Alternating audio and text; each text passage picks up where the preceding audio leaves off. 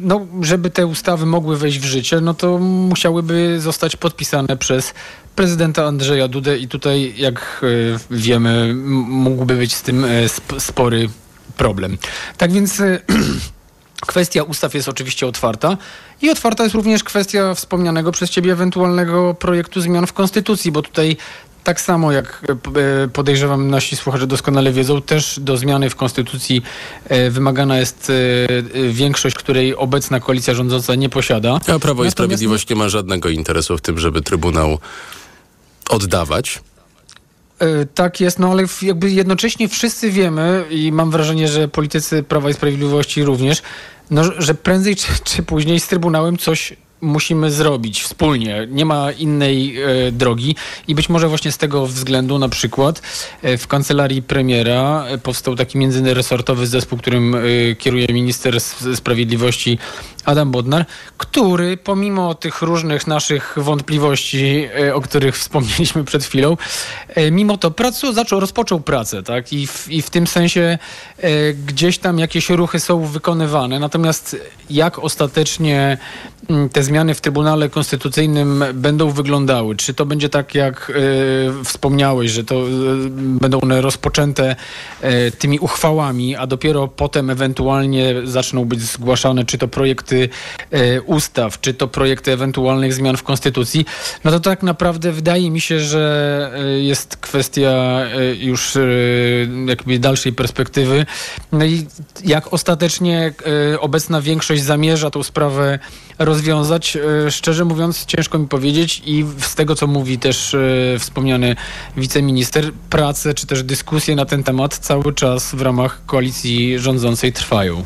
Bardzo, bardzo ci dziękuję. Wawrzyniec Zakrzewski, sejmowy reporter TOK FM, był razem z nami. Do jakiejś koncepcji resetu konstytucyjnego życzliwie odnosi się prezydent Andrzej Duda, no ale problem polega na tym, że to musiałoby być naprawdę duże porozumienie i naprawdę duże ustępstwo ze wszystkich stron, jeżeli chodzi o różne polityczne interesy. TOK 360 to podsumowanie dnia w TOK FM. Podsumowanie dnia w Radiu TOK FM. Tak jest, podsumowanie dnia w TOK FM. Rolnicza Solidarność zapowiada blokady przejść granicznych i dróg. Powód to unijne regulacje, które mają uderzać w polskich rolników. Komisja Europejska zdecydowała kilka dni temu o przedłużeniu bezcłowego handlu z Ukrainą. Ma obowiązywać do połowy 2025 roku. Są jednak ograniczenia ilościowe na ukraiński cukier, drób i jaja. Te będą działać jeszcze przez niecałe 4 miesiące, więc zgoda na wjazd do Polski tańszych ukraińskich produktów jest nie po myśli rolników, którzy zapowiadają teraz ogólnopolski protest. Mówi Tomasz Szopszański z Rolniczej Solidarności, który będzie dziś gościem TOK 360. My zgłaszamy protest od 9 lutego do 10 marca, czyli to taki będzie protest kroczący. Minister rolnictwa Czesław Siekierski wczoraj na spotkaniu z rolnikami w Sandomierzu mówił, że widzi potrzebę zablokowania dopływu owoców z Ukrainy. To jednak tylko deklaracja, bo konkretnych ruchów ministerstwa nie ma. Protesty rolników trwają również w innych europejskich krajach. Do manifestacji i blokad dróg dochodzi m.in. we Francji, Portugalii. Od rana niemieccy rolnicy blokowali 2 przejścia graniczne w okolicach Szczecina. Zdaniem socjologa z Uniwersytetu SWPS Michała Węcela, który był gościem Anny Piekutowskiej w popołudniu Radia TOK FM, możemy już mówić o wspólnym rolniczym ruchu protestów. Co łączy organizacje rolnicze z tych różnych krajów? Stały motyw to jest rosnąca biurokracja i to tym osobom zajmuje po prostu połowę czasu, który mogliby przeznaczyć na pracę. To jest pierwsza kwestia. Druga to jest nowy Zielony Ład, a więc ta polityka tak zwana od pola na widelec, tak? From farm to fork. A więc tam jest zawartych sporo kwestii podrażających koszty produkcji. Sytuację w Niemczech może jeszcze zaostrzyć dzisiejsza decyzja Bundestagu, który zatwierdził likwidację ulgi podatkowej na olej napędowy dla branży rolniczej. Nastrojów nie uspokoił też fakt, że Komisja Europejska odstąpiła ostatnio od pomysłu na przymus wyłączenia z upraw części gruntów.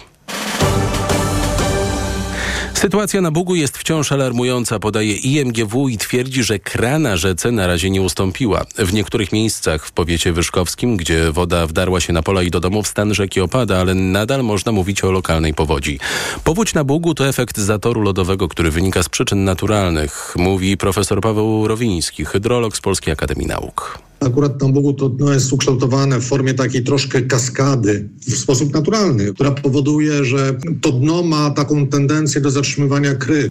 Profesor Rowiński w rozmowie z Szymonem Kępką, reporterem TOK FM, mówi, że betonowanie rzek, budowa wałów i umocnień nie zawsze się sprawdza, na przykład z powodu suszy. Pozostawianie rzeki meandrującej powoduje, że i rzadziej występują powodzie i również ta susza nie jest takim zagrożeniem. Podwyższony stan wody nie tylko na Bugu, również na Wiśle pogotowie przeciwpowodziowe ogłosiło na przykład kilka gmin w okolicy Płocka. TOK 360. A teraz przenosimy się na Lubelszczyznę i wracamy do sprawy radonu w szkole podstawowej w Święcicy. To mała wiejska szkoła, w której normy tego gazu zostały przekroczone w jednej z sal 6-krotnie. W gminie wybuchła panika, a pani wójt, jak stwierdziła, z uwagi na zagrożenie życia i zdrowia uczniów postanowiła przenieść dzieci do innej szkoły. Reporterka TOK FM Anna Gmiterek-Zabłocka odwiedziła Centralne Laboratorium Ochrony Radiologicznej, by sprawdzić, czy jest się czego bać. W jednej z sal wysokie przekroczenie, tak, 6-krotne, jak słyszałam w szkole. Co to w praktyce oznacza? Bo byłam w tej gminie, byłam w tej szkole, rozmawiałam z nauczycielami, z panią dyrektor, z poprzednią panią dyrektor, bo te badania były już w 2022 roku po raz pierwszy tam robione.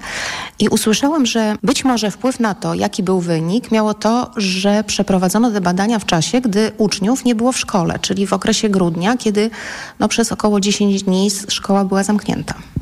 Tak, zdecydowanie to mogło mieć wpływ na wynik. Sugerujemy często osobie, która zleca, żeby wykonywać badania w czasie tak zwanej rutynowej pracy budynku, tak? Czyli w momencie, kiedy pracuje się w standardowych warunkach. Faktycznie przerwa świąteczna nie jest rutynową pracą, ale to nie znaczy, że wynik jest zły. To znaczy tylko tyle, że najprawdopodobniej jest zawyżony. Także te stężenia w salach przy takim rutynowym użytkowaniu tych sal są na pewno niższe ze względu na to, że wtedy otwiera się okna, otwiera się drzwi, wietrzy się pomieszczenia, tak? Radon jest gazem, więc otwieranie okien tutaj bardzo pomaga, tak? Wtedy to stężenie jest mniejsze. Czy to, że przeprowadzono to badanie tylko w 5 salach, ma znaczenie? Ma ogromne znaczenie ze względu na to, że jak wszyscy wiemy, te wyniki są różne. Różne dla każdej z sali. To jest zupełnie normalne, jeśli chodzi o radon. On się w różnym stopniu kumuluje w różnych pomieszczeniach. Kwestia jest tego, którędy on się tam dostaje. Więc żeby mieć pełen obraz, jak to wygląda w szkole, trzeba powtórzyć pomiary w każdej sali. Z tych sal, zdaje się, jest 15 na parterze, plus sala gimnastyczna w piwnicy. Więc żeby mieć pełen obraz, należy wykonać pomiary w tych wszystkich salach. No właśnie, i powiedzmy, bo panika wśród rodziców, a w szczególności wśród uczniów tak naprawdę, bo to są małe dzieci, które nie wiedziały, co się dzieje, dlaczego ich zabrano z tej szkoły, była duża, bo ja rozmawiałam również z rodzicami, którzy o tym mówili, że nikt tym dzieciom tego nie wytłumaczył, a rodzice też niewiele wiedzieli. Czy były powody do takiej paniki, do takiej sytuacji, która się tam, takiej atmosfery, która się wytworzyła? No widzi pani, to jest właśnie problem, jeśli chodzi o przekazywanie informacji. Wydaje mi się, że informowanie, że chodzi tutaj o życie i zdrowie dzieci, było mocno przesadzone. Tak? Bo proszę sobie wyobrazić, że po feriach dzieci wrócą do szkoły, w której tak naprawdę uważają, że coś zagrażało ich życiu, tak? Co jest nieprawdą zupełnie. Więc przekaz był za mocny, zdecydowanie. To jest tak, że wy wykonujecie dużo takich badań w różnych obiektach, w różnych budynkach. Jak to się przedstawia? Jak dużo jest tego typu analiz? Czy zdarzają się tego typu przekroczenia norm i jakie wtedy zalecenia dajecie? Wykonujemy rocznie pomiary w kilkuset miejscach pracy. Między innymi właśnie w szkołach? Tak, między innymi w szkołach. Zdarzają nam się przekroczenia poziomu referencyjnego, tych 300 becquereli na metr sześciennym, zdarzają nam się mniej więcej w 20-15% przypadków. Zalecenie jest takie, żeby podjąć natychmiast działania mające na celu zmniejszenie stężenia radonu. Żeby te działania podjąć, należy wykonać ekspertyzę, czyli znaleźć drogę, którędy ten radon się dostaje. Najczęściej jest to kwestia nieszczelnych fundamentów. To tylko przedsmak. Cała rozmowa Anny Gmiterek-Zabłockiej z doktor inżynier Katarzyną Wołoszczuk. Jutro po godzinie 15:20 w programie Twój problem, moja sprawa. TOK 360. Kolejny dzień z Ukrainy. Słychać spekulacje o rzekomej dymisji głównodowodzącego ukraińskiej armii generała Waleria Załużnego.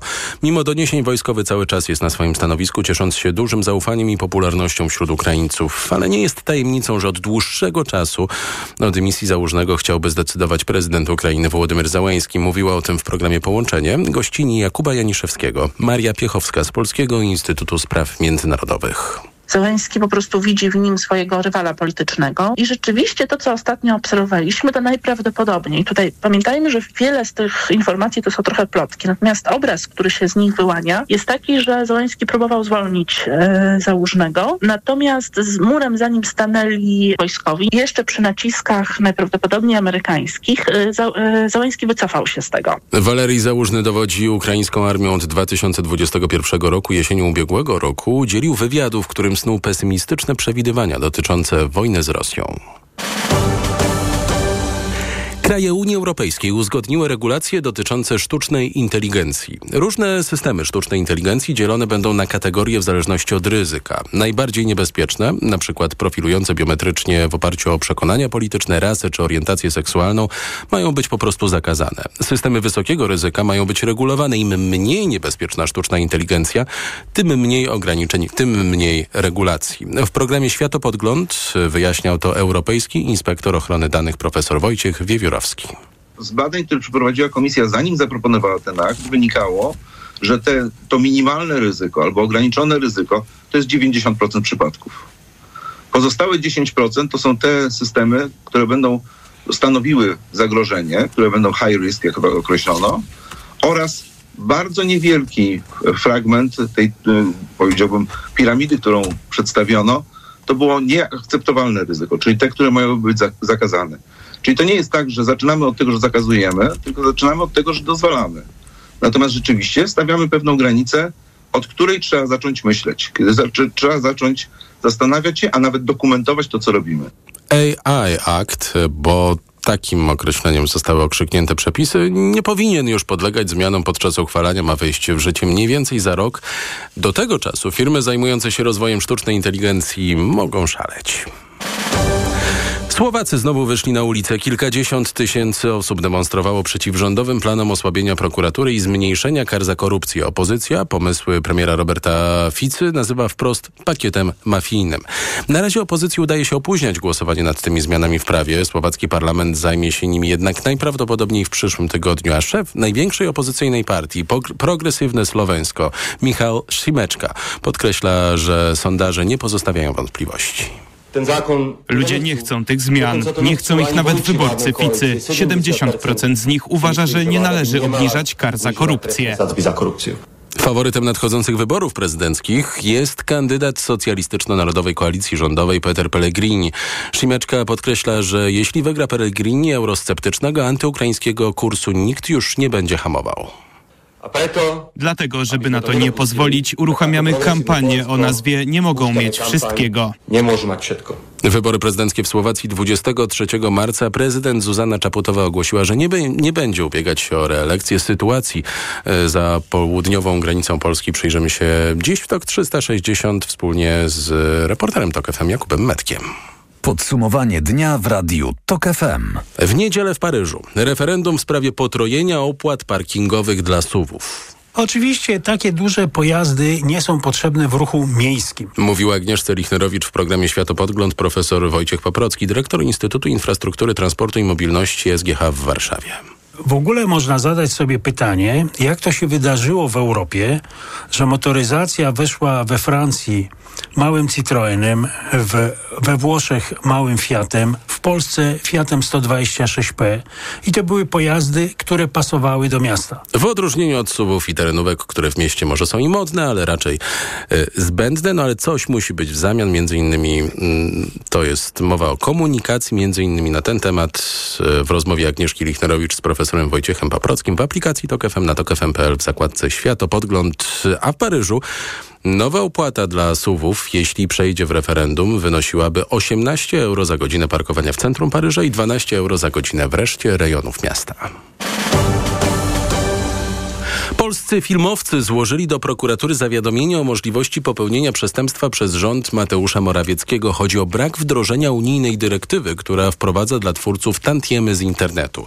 Śledztwem może zostać objęte m.in. spotkanie Mateusza Morawieckiego z szefem Netflixa, do którego doszło 5 grudnia 2022 roku i jak mówiła w Kulturze Osobistej gościni Marty Perchuć-Burzyńskiej, Elżbieta Bękowska ze Stowarzyszenia Filmowców Polskich, z tego spotkania nie powstała żadna służbowa notatka.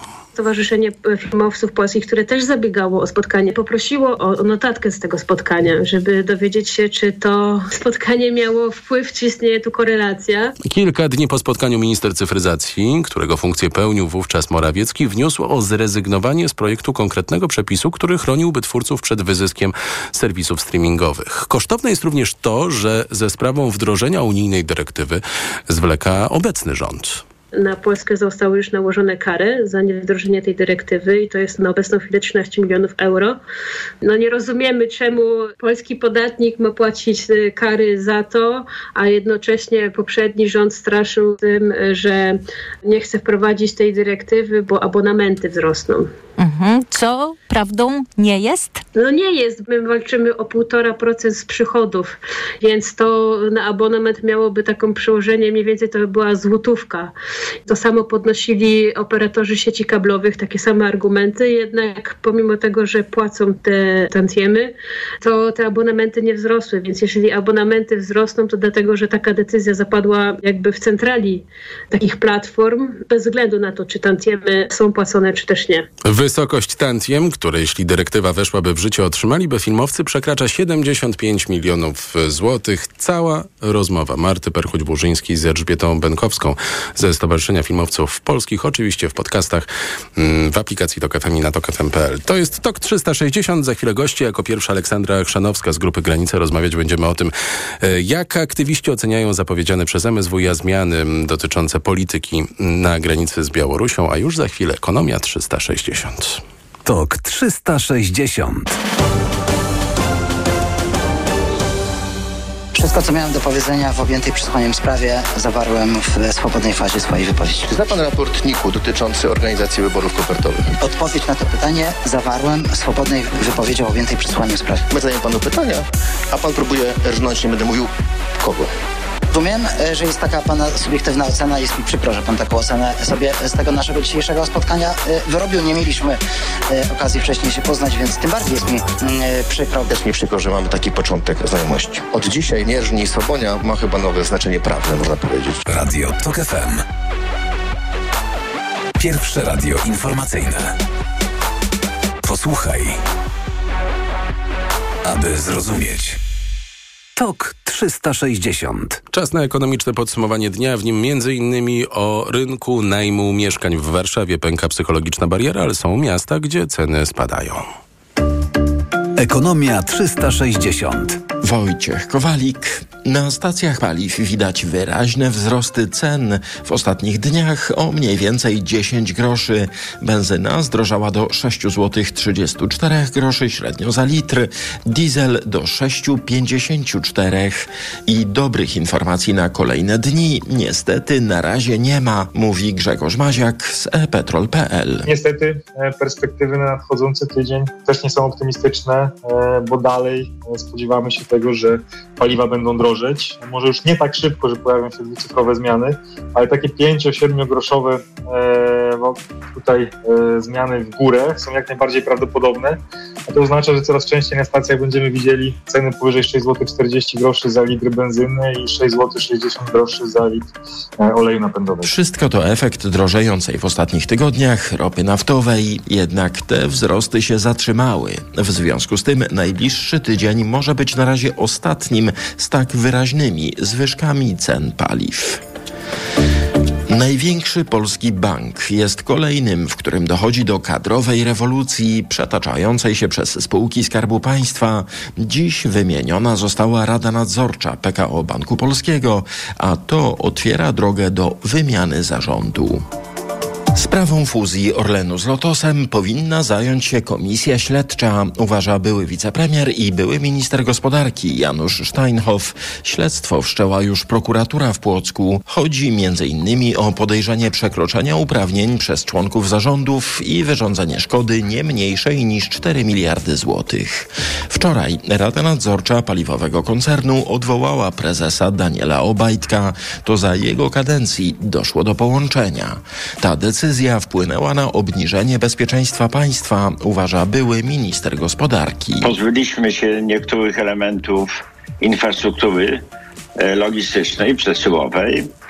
Moim zdaniem tego nigdy nie należy się pozbywać, bowiem na państwu ciąży obowiązek zapewnienia równoprawnego dostępu do tej infrastruktury konkurującym sobą podmiotom na rynku. Niszczono konkurencję, tworzono duże podmioty, ręcznie sterowano tymi podmiotami. No, przykład manipulacji z cenami paliw jest ewidentnym przykładem złamania wszystkich zasad funkcjonowania konkurencyjnych rynków przy całkowitej nieaktywności Urzędu Ochrony Konkurencji i Konsumentów. Dlatego uważam, że powinna powstać komisja śledcza. Skład nowego zarządu Orlenu wyłoniony zostanie przez nową Radę Nadzorczą, którą w najbliższy wtorek powoła walne zgromadzenie akcjonariuszy. Tu Radio TOK FM, pierwsze radio informacyjne. Dziura w państwowej kasie w ubiegłym roku mocno się rozrosła, przekroczyła 85 miliardów złotych. Tak wynika z danych, jakie pokazuje Ministerstwo Finansów. To tylko nieco mniej niż założone w budżecie ponad 90 miliardów złotych. Do takiego rozmiaru deficytu, jak zwracają uwagę eksperci, przyczyniły się rosnące dynamicznie wydatki i dochody niższe od zaplanowanych. Tu zawiodły zwłaszcza wpływy z podatku VAT, jaki płacimy codziennie na zakupach, i CIT, który płacą spółki. Średnia cena najmu kawalerki w Warszawie przebiła psychologiczną barierę. Za mieszkanie małe do 40 metrów musimy zapłacić ponad 3000 zł. Początek roku przynosi jednak na ogół stabilizację cen ofertowych na wysokich poziomach, a są miasta, w których ceny najmu mieszkań wręcz spadają, mówi Marcin Krasoń z Otodom Analytics. W Warszawie rok do roku średnia stawka najmu wzrosła o 4%, we Wrocławiu spadła o 4,5%, a w Krakowie się właściwie nie zmieniła. Łódź jest takim miastem. Średnia stawka za wynajem mieszkania w Łodzi spadła o 13%.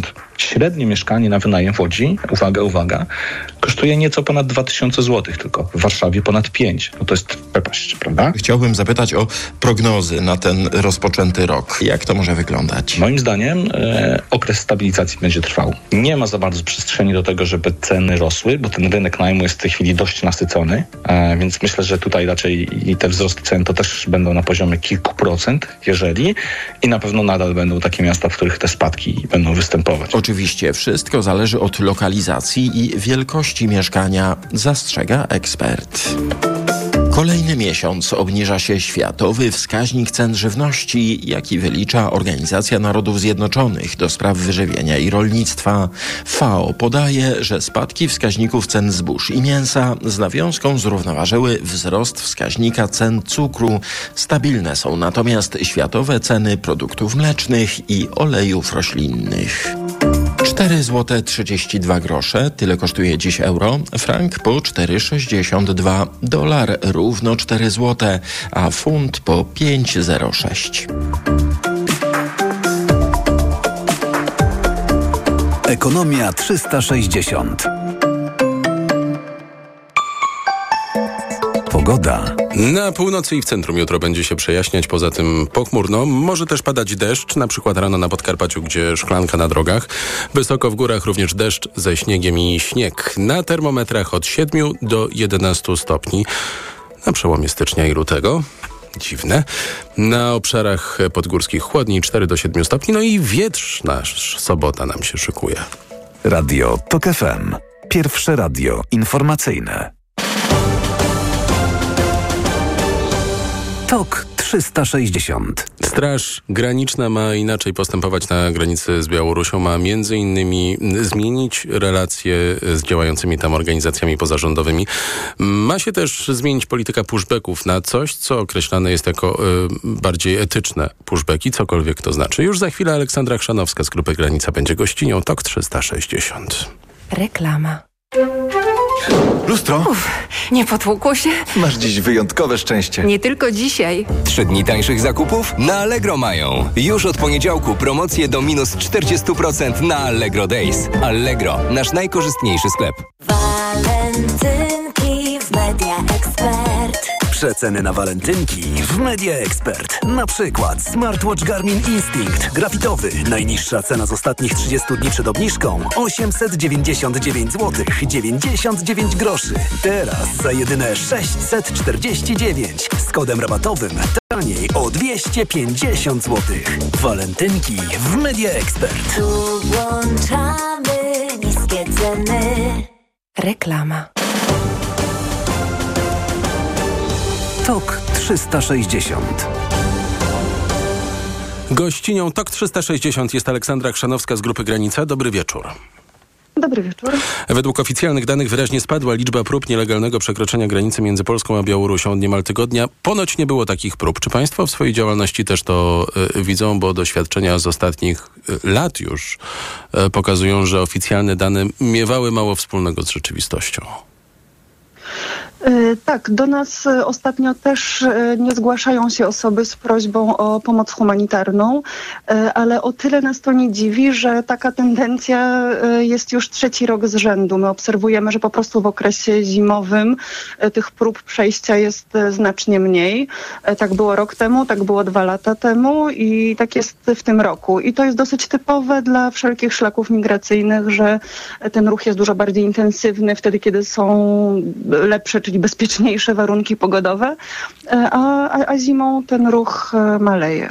Tym bardziej, że polityka Aleksandra Łukaszenki, Władimira Putina nie wygląda na to, żeby miała się zmienić, więc nie wygląda na to, żeby ten kryzys na polsko-białoruskiej granicy miał ustać. MSWiA, jak czytam Rzeczpospolitej, chce zobowiązać Straż Graniczną do powołania grup poszukiwawczo-ratowniczych w oddziałach umiejscowionych przy granicy. Wygląda to na zapowiedź zmiany polityki Straży Granicznej w tym rejonie. Jak państwo to oceniają?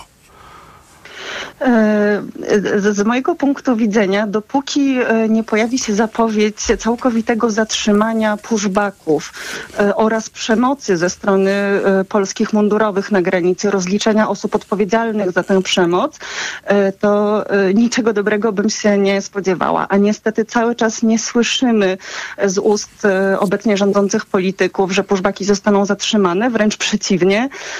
I z ust Donalda Tuska i wiceministra Duszczyka słyszymy o tym, że te pushbacki będą trwały nadal. Słyszymy jakieś kuriozalne określenia typu humanitarny czy etyczny pushback. Coś takiego nie istnieje. Myślę, że to jest bardzo ważne, żeby zdać sobie sprawę z tego, że z pogranicza polsko-białoruskiego pushbackujemy, wywozimy ludzi do Białorusi, gdzie ci ludzie poddawani są przemocy, torturom, gdzie ich życie jest zagrożone. Więc każdy pushback, czy zostanie wykonany po podaniu herbaty, czy opatrzeniu ran, czy też nie, to jest narażenie ludzi na utratę zdrowia i życia. Nie ma czegoś takiego jak etyczny pushback, więc z mojej perspektywy powołanie zespołów ratowniczo-poszukiwawczych, nie wiem, do czego miałoby to doprowadzić. Czy do tego, żeby odnaleźć tych ludzi w lesie, ewentualnie udzielić im pierwszej pomocy i potem z czystym sumieniem odesłać do Białorusi? Te słowa o etycznych pushbackach, one padły tutaj w radiu TOK FM. Mówił to właśnie wspomniany wiceminister Maciej Duszczyk w rozmowie z Agnieszką Lichnarowicz w programie Światopodgląd. Państwo, nasze słuchaczki, nasi słuchacze mogą odszukać tę rozmowę w podcastach, w aplikacji TOK FM. Czy wobec tego wobec tego, co przed chwilą pani powiedziała, wyobraża sobie pani jakąś zmianę relacji pomiędzy działającymi przy granicy organizacjami pozarządowymi a Strażą Graniczną, skoro tą czerwoną linią są właśnie pushbacki?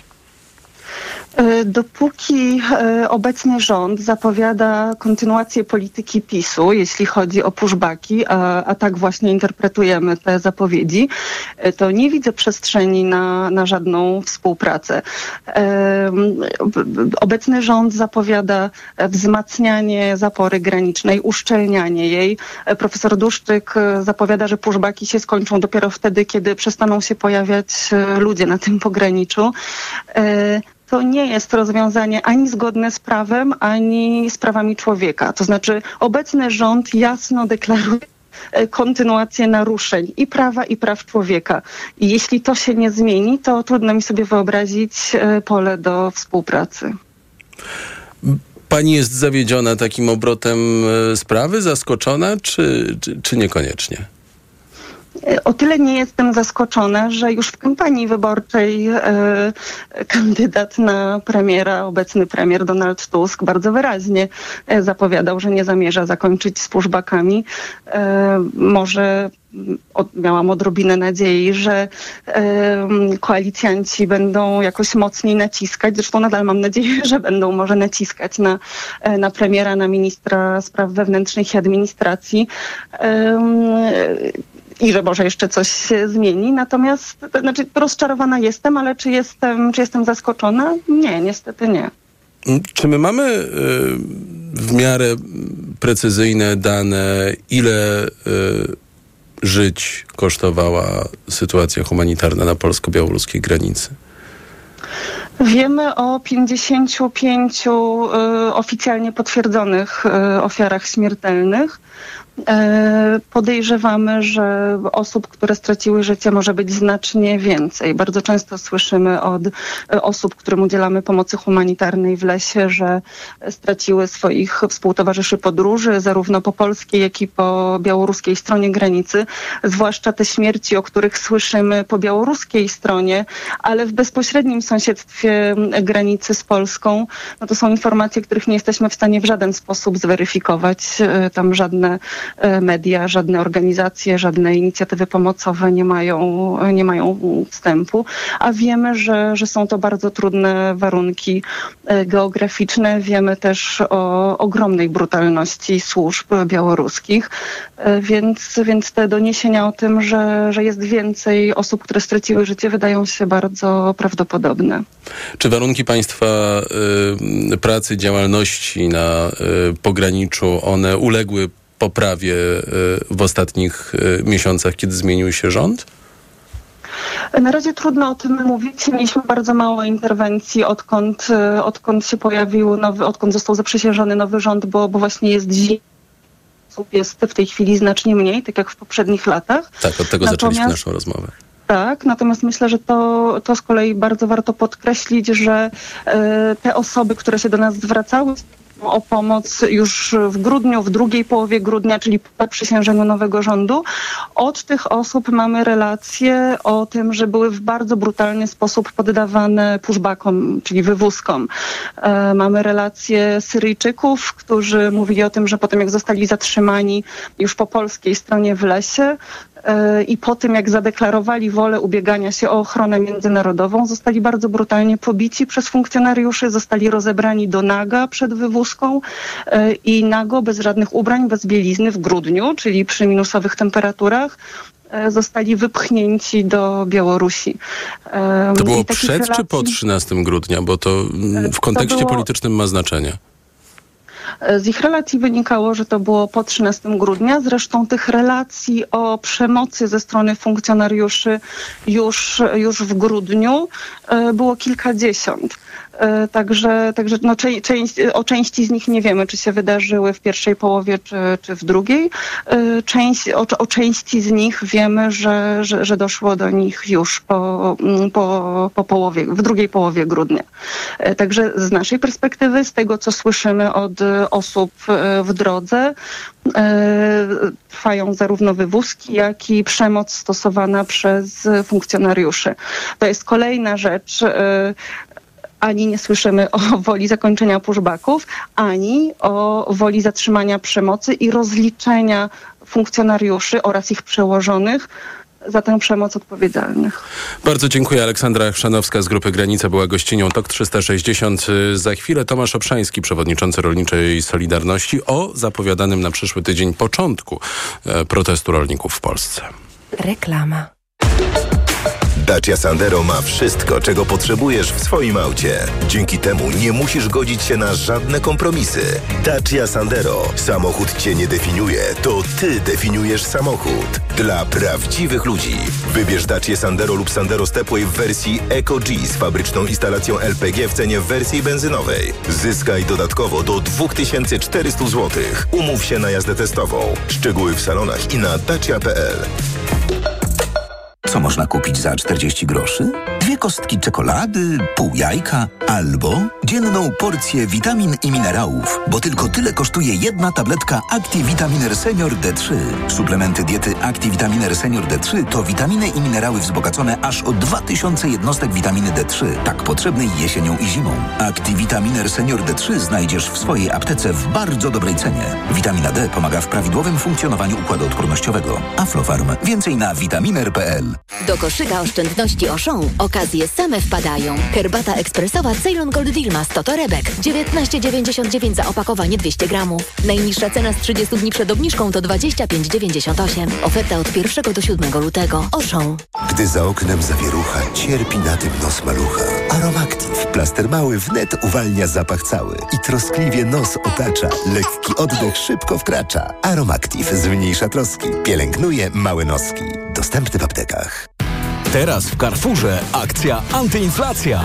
Komplety pościeli i prześcieradła w promocji drugi tańszy produkt za pół ceny. Oferta ważna do 3 lutego tylko w hipermarketach. Carrefour. Możemy kupować mądrze. Stosujesz kapsułki wspierające zdrowie wątroby? Wypróbuj nowość. Esselif 600. Dlaczego? Esselif 600 to aż 600 mg fosfolipidum essentiale z nasion soi w jednej kapsułce. Suplement diety Esselif 600 stosuje się raz dziennie, a opakowanie wystarcza na 50 dni. Zapytaj w aptece o Esselif 600, a cena na pewno pozytywnie Cię zaskoczy. Esselif 600. Zdrowie dla wątroby, korzyść dla portfela. Wyciąg z ostryżu długiego wspiera zachowanie zdrowej wątroby. Aflofarm.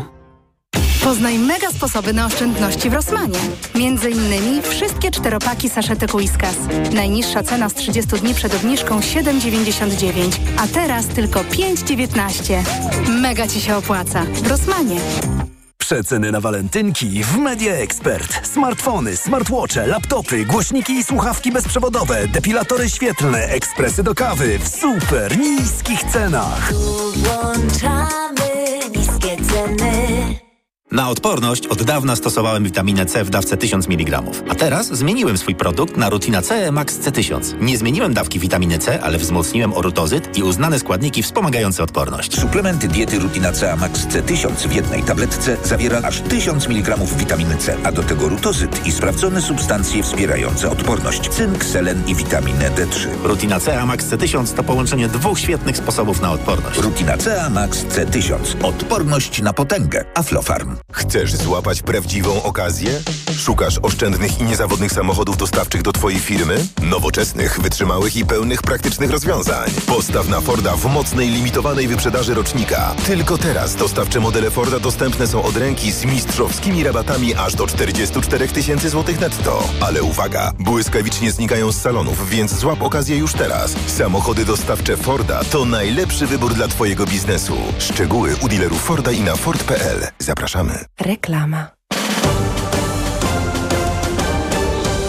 TOK 360. Gościem TOK 360 jest Tomasz Obszański, przewodniczący NSZZ Rolników Indywidualnych Solidarność. Dobry wieczór. Dobry wieczór, panie redaktorze, dobry wieczór państwu. Rolnicza Solidarność zapowiada strajk generalny, który ruszy za tydzień. Dlaczego? Dlatego, że przeciwstawiamy się napływowi produktów z Ukrainy, z którym do tej pory nikt nie zrobił porządku. Unia Europejska zniosła embargo.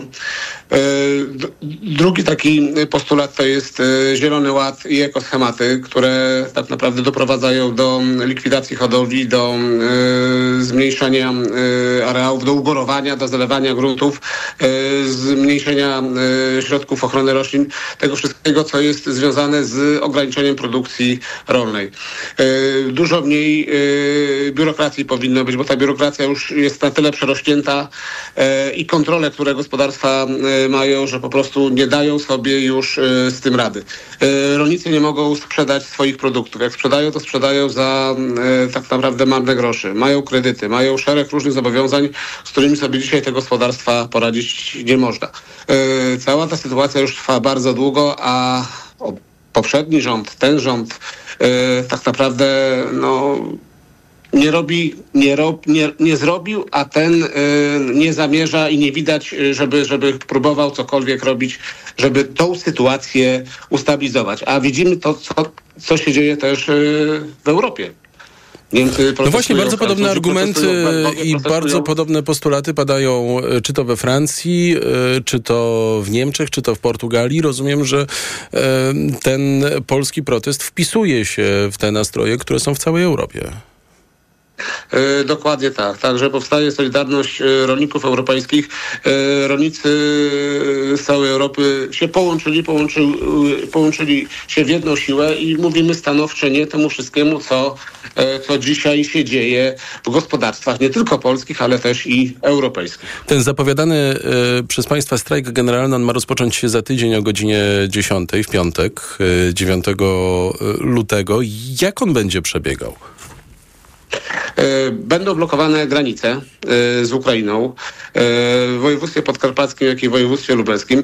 Będą protesty, będą blokady dróg, autostrad, dróg ekspresowych w kraju. To będzie taki protest wspierający ten protest na granicy. To jest początek blokad na granicy, bo to będzie pierwsza blokada w tym momencie granic. Te blokady granic będą jeszcze bardziej zaostrzane w przyszłym czasie. Także ten protest jest zgłoszony od 9 lutego od godziny 10 na 30 dni. Także w ciągu tych 30 dni wybieramy dzień, którym będzie zaostrzona blokada granicy. Czy to będą tory, czy to będą przejazdy kołowe, także no niestety, ale już na tyle są rolnicy zdeterminowani, że po prostu trzeba powiedzieć dość. Niech rząd zacznie rozmawiać z rolnikami, niech zacznie szukać wspólnych kompromisów, niech zaczną cokolwiek robić, bo jak na razie to tych rozmów nie ma. Jest jakaś taka metoda psychologii, która nie pozwala, żebyśmy z sobą rozmawiali, żebyśmy znaleźli jakiś wspólny mianownik, który by pozwolił znajdować rozwiązania. Bo to wystarczy też odrobina dobrej woli. Ja powiem tak, Ministerstwo Rolnictwa jest przepełnione urzędnikami. Tak naprawdę tam się nie dzieje nic. Nie działo i nie dzieje się nic. Się pewnie nie zadzieje. Dlatego trzeba w końcu zrobić też z tym porządek. I minister ten, który jest, powinien też zweryfikować swoich i ministrów, bo trzeba powiedzieć, że nie wszyscy ministrowie się tak nadają, wiceministrowie nadają się na wiceministrów, nie mają odpowiedniej wiedzy, nie mają kwalifikacji, tylko to są takie osoby, które są z nadania politycznego. Dlatego wystarczy już tego wszystkiego i powiem, że no niestety, ale my jako rolnicy mówimy stanowcze nie temu wszystkiemu, co się dzisiaj dzieje. Jest tam taki wiceminister Michał Kołodziejczak. On jest w tej grupie z nadania politycznego, czy w tej grupie kompetentnej? Panie redaktorze, no dobrze wiemy, z jakiego jest nadania politycznego. Czy ma kompetencje? Nie sądzę. Nie sądzę, że ma kompetencje. Bardzo ładnie protestował, bardzo ładnie wchodził do tego ministerstwa, no w tym ministerstwie się znalazł, ale czy on ma kompetencje? Czy on ma wykształcenie? Czy on ma jakąkolwiek wiedzę na temat tych działań, które dzisiaj mają miejsce? Niestety, trzeba działać i na szczeblu krajowym, ale tak samo i na szczeblu europejskim. My jako Solidarność Rolnicza jesteśmy w Kopa-Korzece. Rozmawiamy z organizacjami, które są w innych krajach. Jako Solidarność Rolnicza zrobiliśmy spotkanie w Rakałupach w zeszłym roku, gdzie ściągnęliśmy wszystkie organizacje z krajów przyfrontowych. Rozmawialiśmy o wspólnych problemach. Co robił wtedy pan Michał Kołodziejczak? Pan Michał Kołodziejczak usiadł sobie z tyłu, nic się nie odzywał. Jedyne, co zrobił, to zablokował wyjazd ministra Telusa, który przyjechał na rozmowy, żeby rozmawiać z nami. Takie było działanie pana Michała Kołodziejczaka. Być może teraz, prawda, nie wiem, nastąpiło jakaś metamorfoza i pan Kołodziejczak no tutaj przedstawia te pomysły, pokazuje to wszystko, co dzisiaj można by było naprawić, ale jak na razie to nie widzimy nic. Pan Michał Kołodziejczak jest też osobą, która jest odpowiedzialna za relacje ze związkami zawodowymi w kraju. No być może też Michał Kołodziejczak gdzieś pomiędzy województwem łódzkim a województwem mazowieckim, trudno powiedzieć, żeby pomiędzy, no bo one graniczą ze sobą, ale gdzieś na autostradzie A2 natknie się na blokadę przez pana zapowiadaną. Te blokady, czy to granicy, czy to dróg, autostrad, one będą skupione na przykład na imporcie produktów, czy one będą też w zamyśle pewną uciążliwością, która może spotkać przeciętnych podróżujących tymi drogami? My nie chcemy, żeby podróżujący byli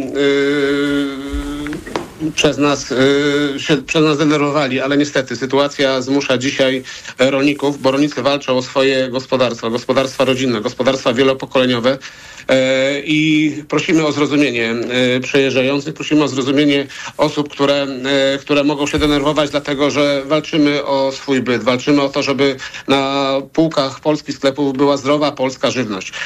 O to walczą polscy rolnicy, o to walczą europejscy rolnicy, dlatego wiemy, że może być zdenerwowanie, mogą być tam różne reakcje osób, ale niestety trzeba zrozumieć polskiego rolnika, który dzisiaj stoi pod ścianą, który dzisiaj tak naprawdę nie ma się gdzie cofnąć, tylko po prostu musi zawalczyć o swoje. A tutaj naprawdę nie trzeba nie wiadomo ile. Wystarczy odrobina dobrej woli. Naprawdę wystarczy odrobina dobrej woli ze strony ministerstwa, żeby szereg rzeczy poprawić. Tomasz Obszański, przewodniczący NSZZ Rolników Indywidualnych Solidarność, był gościem TOK 360.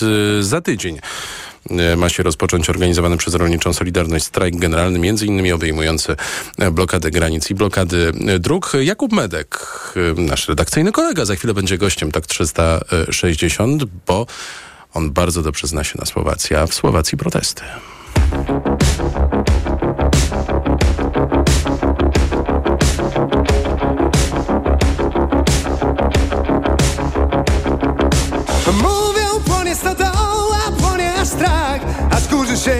Że mniej wszyscy wszystko dookoła ściany i tak gorąco, że hej, pobiegnij tam ze mną, szkoda czasu, bo stodoła płonie, a mniej ludzie jacy są. Sołtys chyba już wołał prawie po wsi, pomagaj i ty. Płonie stodoła, alarm trwa, jesteśmy na dnie. Lau!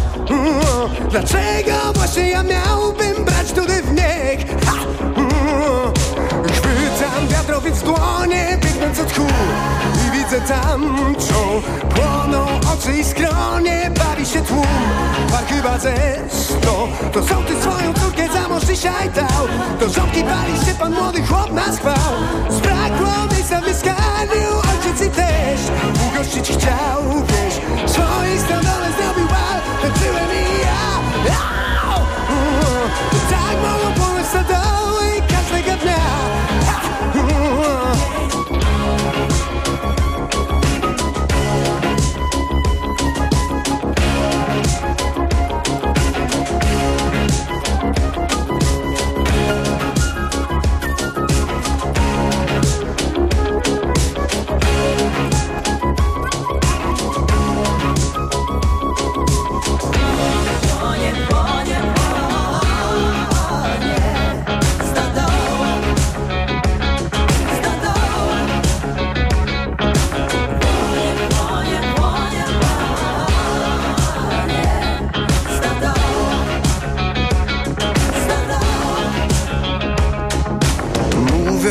Stodoła płonie aż strach, aż kurzy się z niej. Trzeszczy wszystko dookoła ściany i tak gorąco, że hej.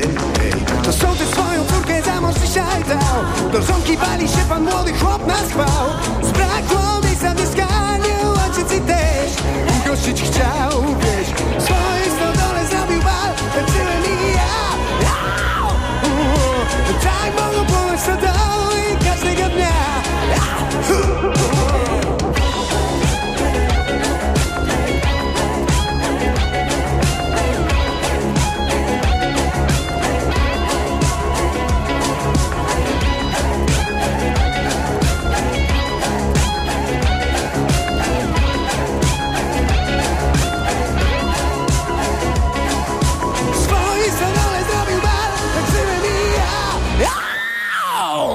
TOK 360. Jakub Medek jest razem ze mną w TOK 360. Witaj. Dobry wieczór, Adamie, dobry wieczór Państwu. Kilkadziesiąt tysięcy osób, jak donosiłeś w TOK FM, demonstrowało przeciw rządowym planom osłabienia 60 dokładnie. Prokuratury i zmniejszenia kar za korupcję, nazywając pomysły premiera Roberta Ficy pakietem mafijnym. Co to jest za w ogóle pomysł Ficy? Bo brzmi jak głupota. No to... Dla mnie to jest fascynująca historia, bo to brzmi jak głupota i z racjonalnego punktu widzenia nie da się tego obronić. Premier Fico któremu dzisiaj stuknęło 100 dni rządu.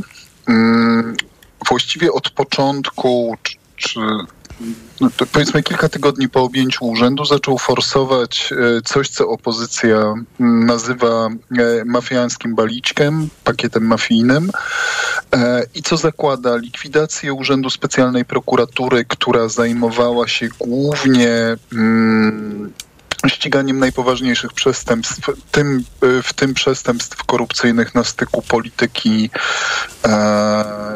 biznesu i świata przestępczego, czyli czegoś, co jest, czy było słowacką specyfiką i co kosztowało Roberta Ficę fotel premiera w roku 2018. Dalej zakłada zmniejszenie ochrony sygnalistów, policyjnych sygnalistów, którzy donoszą o nieprawidłowościach w policji, czy właściwie zniesienie w ogóle ochrony tych sygnalistów. Przy czym specjaliści zwracają uwagę na to, że te przepisy są napisane w ten sposób, że generalnie znoszą ochronę sygnalistów. No i zmiana, która to wszystko opakowuje, to jest zmiana kodeksu karnego zakładająca głównie radykalne zmniejszenie wysokości kar za przestępstwa korupcyjne i przestępstwa przeciwko mieniu. Na przykład do tej pory za kradzież mienia o wartości powyżej 150 000 euro groziło do 10 lat więzienia. W tej chwili po zmianach miałyby to być 3 w zawieszeniu. I tak się składa, na co konkretnie wskazuje opozycja, że to są zmiany, na których skorzystałyby osoby z otoczenia Roberta Ficy, osoby podejrzewane, osoby będące podmiotami śledztw korupcyjnych prowadzonych właśnie przez tą specjalną prokuraturę. Robert Fico tłumaczy po pierwsze, że Słowacja ma drakońskie kary, nieprzystające do unijnych norm i że tak naprawdę to, co on chce zrobić, to jest demokratyzacja. Poza tym mówi, że specjalna prokuratura nie jest do niczego potrzebna i w wielu krajach takich specjalnych prokuratur nie ma. Natomiast w kwestii ochrony policyjnych, informatorów, policyjnych sygnalistów utrzymuje, że no, tu dochodziło do nadużyć, że tak zwani jego zdaniem sygnaliści tak naprawdę byli wykorzystywani jako narzędzie w walce politycznej do oskarżania ludzi z jego otoczenia. Tu głównie chodzi o byłego szefa policji Tibora Gaszpara. A Robert Fico nie boi się tego, że zaszkodzi mu to politycznie? Pamiętam twój materiał, cytowałem go zresztą dzisiaj w TOK 360. Z sondaży wynika, że nawet zwolennicy Roberta Ficy są przeciwko tym zmianom, a wybory prezydenckie niedługo. No, to jest pytanie, na które ja nie znam odpowiedzi, natomiast widać, że determinacja Roberta Ficy, determinacja, którą wykazywał się jeszcze w grudniu, zdecydowanie osłabła. Jest tylko pytanie, czy ona osłabła ze względu na opór ulicy, bo ta wczorajsza demonstracja była kolejną z rzędu, nie chcę w tej chwili wprowadzać słuchaczy w błąd, ale wydaje mi się, że 5. czy 6. i każda kolejna z tych demonstracji, czy raczej serii demonstracji, bo te demonstracje odbywają się nie tylko w Bratysławie, odbywają się w kilkunastu słowackich miastach, każda kolejna, mimo niesprzyjającej do inicjatyw ulicznych pogody, jest większa od poprzedniej. Więc trudno powiedzieć, czy determinacja Roberta Ficy osłabła ze względu na determinację ulicy właśnie, czy osłabła ze względu na stanowisko Unii Europejskiej, generalnie prokuratury europejskiej, która jasno i wyraźnie powiedziała, że to nie są zmiany, które byłyby zmianami pożądanymi, chociażby ze względu na bezpieczeństwo unijnych funduszy, a Robert Fico unijnych funduszy ze względu na sytuację gospodarczą Słowacji, nie najlepszą sytuację gospodarczą Słowacji, bardzo potrzebuje i nie może sobie pozwolić na otwartą wojnę z Unią. Czy też chodzi o to, że Robert Fico tracił tą determinację właśnie ze względu na wybory prezydenckie, że tak naprawdę nie zależy mu na tym, żeby tą sprawę przepychać kolanem przed wyborami, bo osłabiłoby to jego kandydata, czy też kandydata kojarzonego z rządem, szefa parlamentu Roberta Pellegriniego, równocześnie szefa partii będącej w koalicji rządzącej Słowacją, wspierającej Smer Roberta Ficy. Więc ja nie umiem odpowiedzieć na to pytanie, czy Robert Fico hamuje rzeczywiście i dochodzi do wniosku, że tego się nie da zrobić, czy tego się nie powinno robić, czy też Robert Fico taktycznie po prostu zwalnia. Tu jest jeszcze jedna kwestia. Michal Šimečka, co dzisiaj podawałem w materiale, rzeczywiście powoływał się na sondaże, z których wynika, że nawet 70% wyborców w koalicji rządzącej jest przeciwko łagodzeniu kar za korupcję, bo to konkretnie tego dotyczyło to pytanie, ale równocześnie jeżeli chodzi o sondaże preferencji partyjnych, to tu nie ma przesadnie wielkich zmian od wyborów, przynajmniej jeżeli chodzi o liderów, czyli z jednej strony Smer SSD, czyli partię Roberta Ficy, z drugiej strony najsilniejszą partię opozycyjną, czyli progresywne Słowacko Michala Šimečki. Tak naprawdę ten gorący, trwający od studni spór nie wpływa na zmiany preferencji u tych liderów, natomiast rzeczywiście wydaje się, że zaczął wpływać na sondaże odnośnie wyborów prezydenckich, które będą za kilka tygodni. 23 marca dokładnie wybory prezydenckie w Słowacji. Jakub Medek, TOK FM, autor podcastu Czechostacja, był gościem TOK 360. Najświeższe informacje już za chwilę, a przed nami jeszcze m.in. nagrody Grammy.